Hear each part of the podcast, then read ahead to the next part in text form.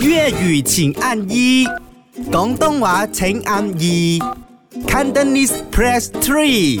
唔係講真真， OK，今日講真真講到咧，就係馬來西亞，我哋講到嘅呢個年度漢字係個貴字。係啦，咁啊，你又覺得咧，而家乜嘢對你嚟講係最貴嘅咧？其实你们应该问，在这个年度都讲贵的年度汉字里面，有什么东西是不不贵贵的的？这个比较难找， 就是搜索下去，好像一个比一个还要贵，没有最贵，只有更贵。 Hi，講真真嘅，你好，阿你明好阿遠，我係阿蘇，我都覺得係肉貴咯。你睇一年起三四百，跟住啲嘢咧嘢食就開始貴啦。我哋唐人嗰啲食嘢食，出親去一家人五口嚇、百零蚊二百蚊都走唔到噶啦。食哇嘢呢個係食嘢重點啊貴真咯，係而家 F&B 真係即係你自己睇咯。如果人口多，我覺得屋企住係化算，但係一兩個人嘅話，係。或者出邊食化算啲嘅，睇住點食啦。嗯咪都有一啲嘅誒，或者係酒樓咧，或者係食肆咧，都有一啲平嘢嘅。我即係有陣時去食開嗰啲咧，真係好經濟實惠，跟住你就睇到好多人噶啦，因為咧。平靚正我啊嘛。哋生長嘅地方，用係我哋養我哋嘅怡寶咧，係嗰只 drive through 嗰個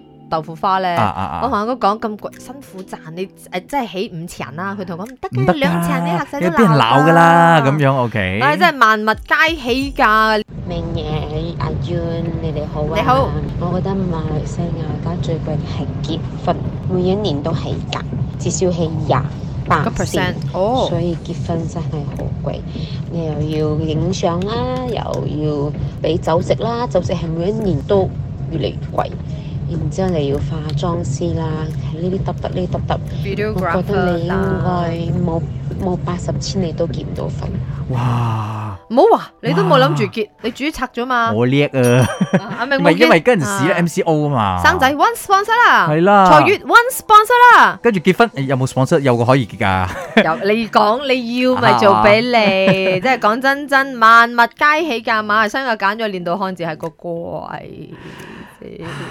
富貴嘅貴。係啦 Yun 吳家家，Jack 傻下傻下啦，一至五，四到八，啱啱好，唔似又唔做，咪啱 channel。